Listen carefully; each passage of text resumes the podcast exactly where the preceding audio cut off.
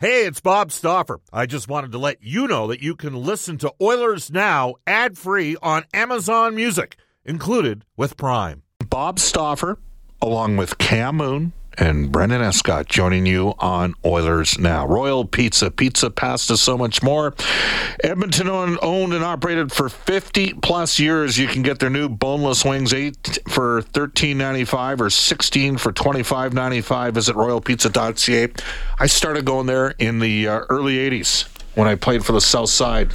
And uh, Stu McGregor was my coach, and Warren Rendon and those guys, Dave Toretta, they used to go after the games to, to Royal Pizza and uh, break her down. We are going to, you know what, it was, it was, it was very close to United Cyclone. I actually think our next guest has. Uh, has been to the Royal. He might have even ordered Royal Pizza for the plane a couple times during his coaching career. He is now in the Hockey Hall of Fame, and he's our Oilers Now headliner today for Wilhauk Beef Jerky. It's the best you've ever tasted. Search for Wilhauk W I L H A U K today. He is Hockey Hall of Fame head coach Ken Hitchcock. Hello, Ken. How you doing? Good, Bob. You're right. I, I twice we got stranded, and we we all ate at, at uh, Royal Pizza there. So uh, they've got a lot of my money tied up in that company right now. I'll tell you that. Uh, what, what, do you mean by stranded? Like do you, you, you have to make a quick decision in terms of ordering the pizza for the flight or something like that? Well, our, our flights were a couple of times. Our flight was delayed leaving, and so rather than uh, eat on the plane. I, we took them to Royal twice, and we had, a, we had a big spread and ordered ahead of times, and everybody loved the food. Everybody loved the pizza, especially, and and uh, you were there in the 80s. I was there in the 70s, so we've been going at it for a long time with those people at the Royal. There, it's great stuff. All right, look, you're an Edmonton guy, uh, Bonnie Doon, right? Yes. What does it mean? What does it? I mean, what does it mean for you to get into the Hockey Hall of Fame? Well, I think in the last 24 hours, to be honest with you, Bob, I've started to reflect on the people that influenced my career, and you know, I I, I had such a strong support system in Sherwood Park when I was coaching midget, um, and and I I I I've touched base with some of those people to thank them. And just the whole Edmonton atmosphere and all the support from working at the store to having people come in. And you know it was funny they would buy equipment from me in the afternoon and I'd be competing against them at night. And just to see they're as happy as I was. And and uh, I I really appreciated that. And and then just the whole Sherwood Park scene, like everybody that came in and helped and had my back, and um, you know, I I did some things that cut to the edges, like Roger did a little bit uh, when he was in junior hockey, and these people backed me up and had my back, and I I just wanted to tell them how much I thanked them. Ken, it's Cam Moon here. Congratulations. Uh, Thanks, Cam. When you made that step from Sherwood Park to Kamloops, how did that come around? That's uh, that's a that's a big step. It's a bold move. Tell me about it. Uh, I didn't even know you had to fire have a resume ready. I, I they have a photocopy of my resume in the office that's a that's on a lined piece of paper written in pencil.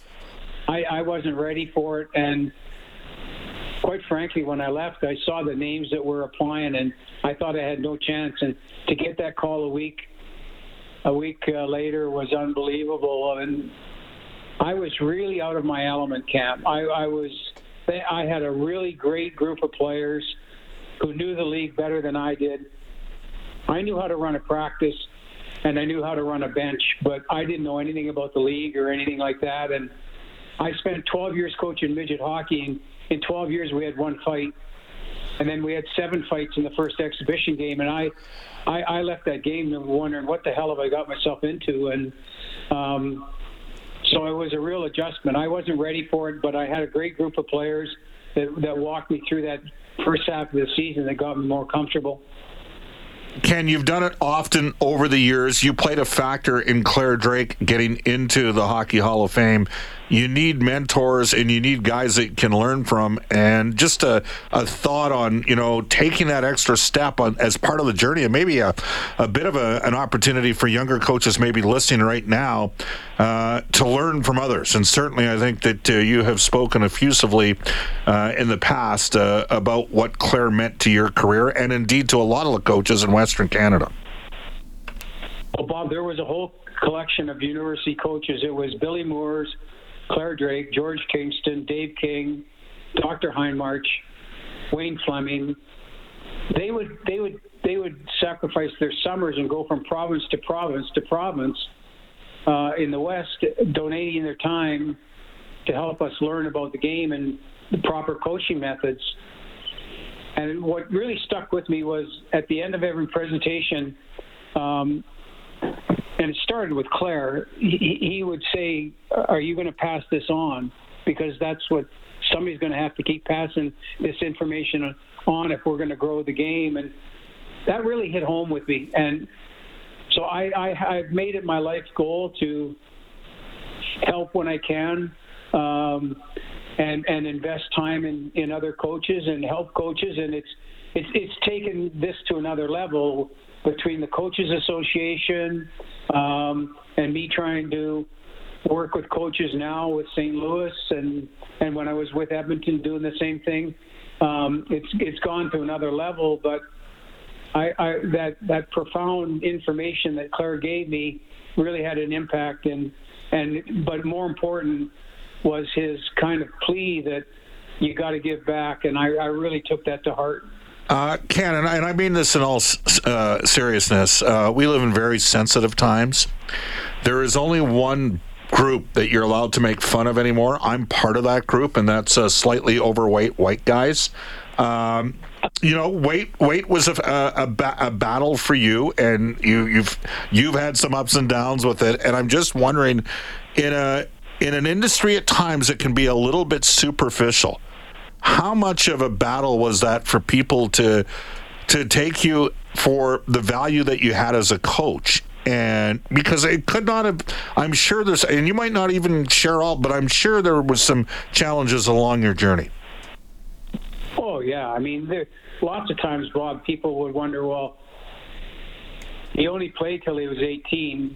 How, how, he didn't play professional hockey. That was number one, and then number two was he's overweight what's he going to be able to teach us? And I felt like I had to really prove to people that I had the knowledge that could help them.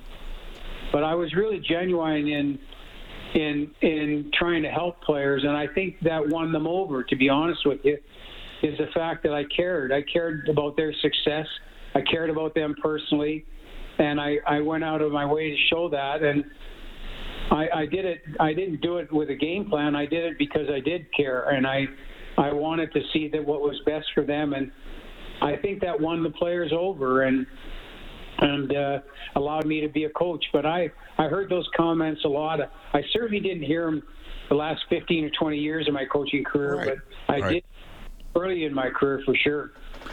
How important was it for you, Ken, to to balance that? Whether it be the there's the X and O's part of coaching, and that's important. You have to you have to know the game. You have to have a game plan but you also have to be really good with dealing with people and you're dealing with 23 different individuals that some need a, a, kick in the pants, some need a pat on the back, and as a coach, you've got to figure out which is which to get the most out of out of your player. Early in your career, was that uh, was that a juggling act for you? How did you find the right balance?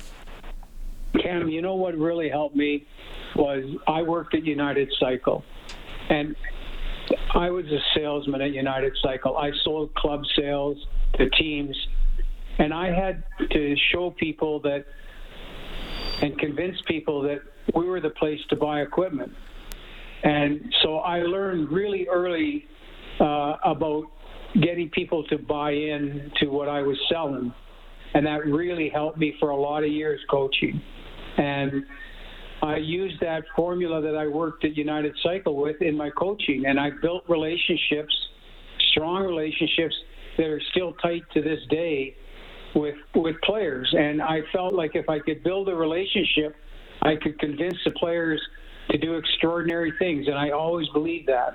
I always believed I could get my team to do special things, and uh, I, I, I learned that at work. I didn't learn that through hockey, and it really helped my career, to be honest with you. Do the best people want to be led? Yes, for sure. You know what they want is they want to be heard, they want to be led, but more important, they want to feel like you've got their back. And, and if you can show that, if you can show those elements, you're going to get a really strong collective buy-in.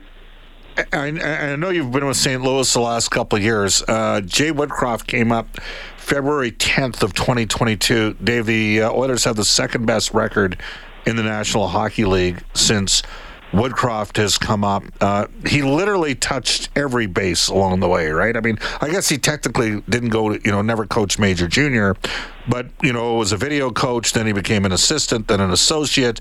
Then he coached an American Hockey League team for three and a half years.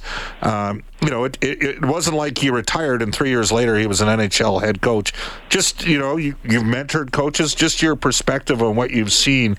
Um, in the evolution of Jay and the Oilers over the last year and a half on route to that record? Well, I'm really proud of Woody. I, I, we're we're close. We stay in constant contact with each other. Um, I'm really proud of the job he's done, and he's going to do.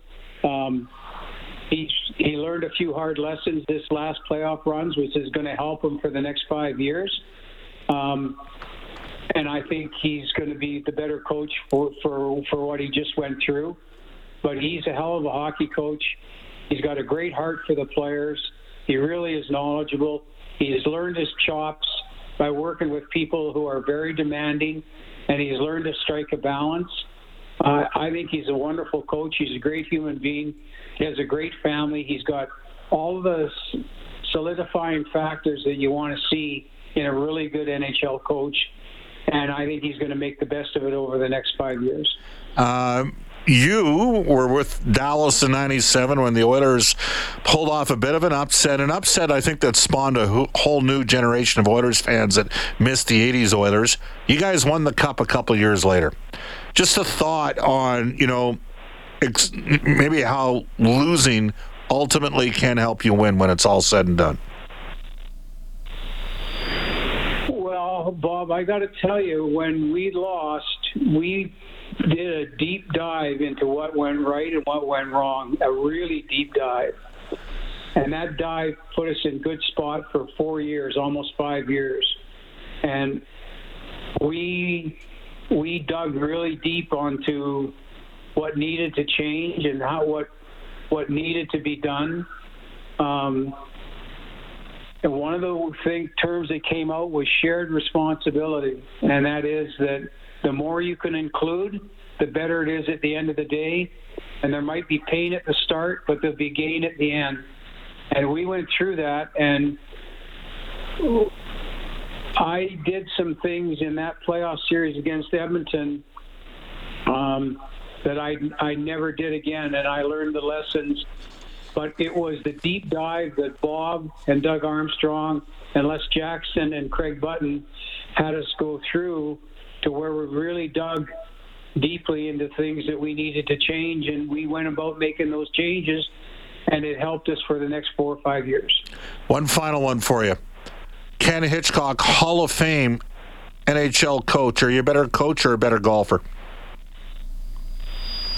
Uh, I would say I was a better golfer early, but I'm a better coach now. And I, I, I'm, I've reached a point in my game where I don't miss the fairway very often, but you might as well make me play with seven clubs because I hit five of them same distance. So that's where I'm at in my game. But I, I, I love I love playing. Obviously, everybody knows that. Um, but I, I got to tell you, I love mentoring coaches. The, the job I did in Edmonton. Um, I thoroughly enjoyed, and I'm doing the same gig in St. Louis, and I love doing what I'm doing right now. I really enjoy it. All right. Well, uh, Ken, I appreciate the fact that you took time to join us today. I know you're super busy. I know that we're getting a lot of texts from people, some of your former players that are just delighted that you're in the Hockey Hall of Fame. Congratulations. Thanks a lot, gang. You bet. There you go. That is Ken Hitchcock. It is 148 in Edmonton. He is in the Hall of Fame, and you're listening to Oilers Now. Nicely done, Brendan. Girl, you really got me now. You got me so I don't know what I'm doing. There you go. You really got me now. You got Little Van Halen for you. It's 150 in Edmonton. Bob Stauffer and Brendan Escott with you. We're going to go to day in Oilers history for New West Travel. Serving travelers since 1979. Book your vacation today at newwesttravel.com. 2000, the uh, Oilers announcing Craig MacTavish as the new head coach of the franchise following Kevin Lowe's departure from behind the bench to the front office. Uh, Lowe took over as general manager after Slats resigned in May. MacTavish coached the Oil uh, from 2000 through 2009. He won uh, 301 of 656 regular season games and led them to the 2006 Cup final. Yes, uh, we have an, another music request coming up actually here. We'll get to that text in a second. Uh, so, Ken Hitchcock, it's interesting, right? Uh, a lot of people think of him as a defensive minded coach. Uh, of course, he had one of the highest scoring teams in Western Hockey League history with Rob Brown and the Kamloops Blazers back in the day. Uh, his teams in Dallas could score as well, but they could shut you down. Um, I think that if you take a look at his body of work, I mean, he the the half season or whatever it was in Edmonton after I, I mean I disagreed with the decision to fire Todd McLellan at that time uh, and I think that Todd resurfaced and has done quite well in Los Angeles since then and, and by the way got paid for it as well so that was good and, the good Oilers, and the. Oilers got out of and the Oilers got out of paying McLellan as Yeah. well because he went straight to LA the next season um, I've always wondered what would have happened if if the Oilers would have gotten Hitch at maybe a different stage in his uh, uh, career because they got a kind of a, I mean it's his last head coaching job in the NHL. Mentioned Craig MacTavish hired by the Oilers in the state back in 2000. Of course, Mac T was on the St. Louis staff for a year. Uh, is not going to return to St. Louis. My guess is we'll see him doing some television, but interesting stuff. Cam, uh, by the time that you are on the show next week, next Thursday, Yes. uh, we'll have the opening round of the draft. I don't think there's any. Do you think we'll have any Oilers trades by then? What do you think? Ooh. Sure. Sure. Why not? Why not? Possibility. I, I'm flipping a coin on this, so it's not like I put a you know a ton of thought into it. All right. Well, thanks for coming in today. Oh, Uh, thanks for having me. Uh, we have Inside Sports tonight with uh, Reed Wilkins.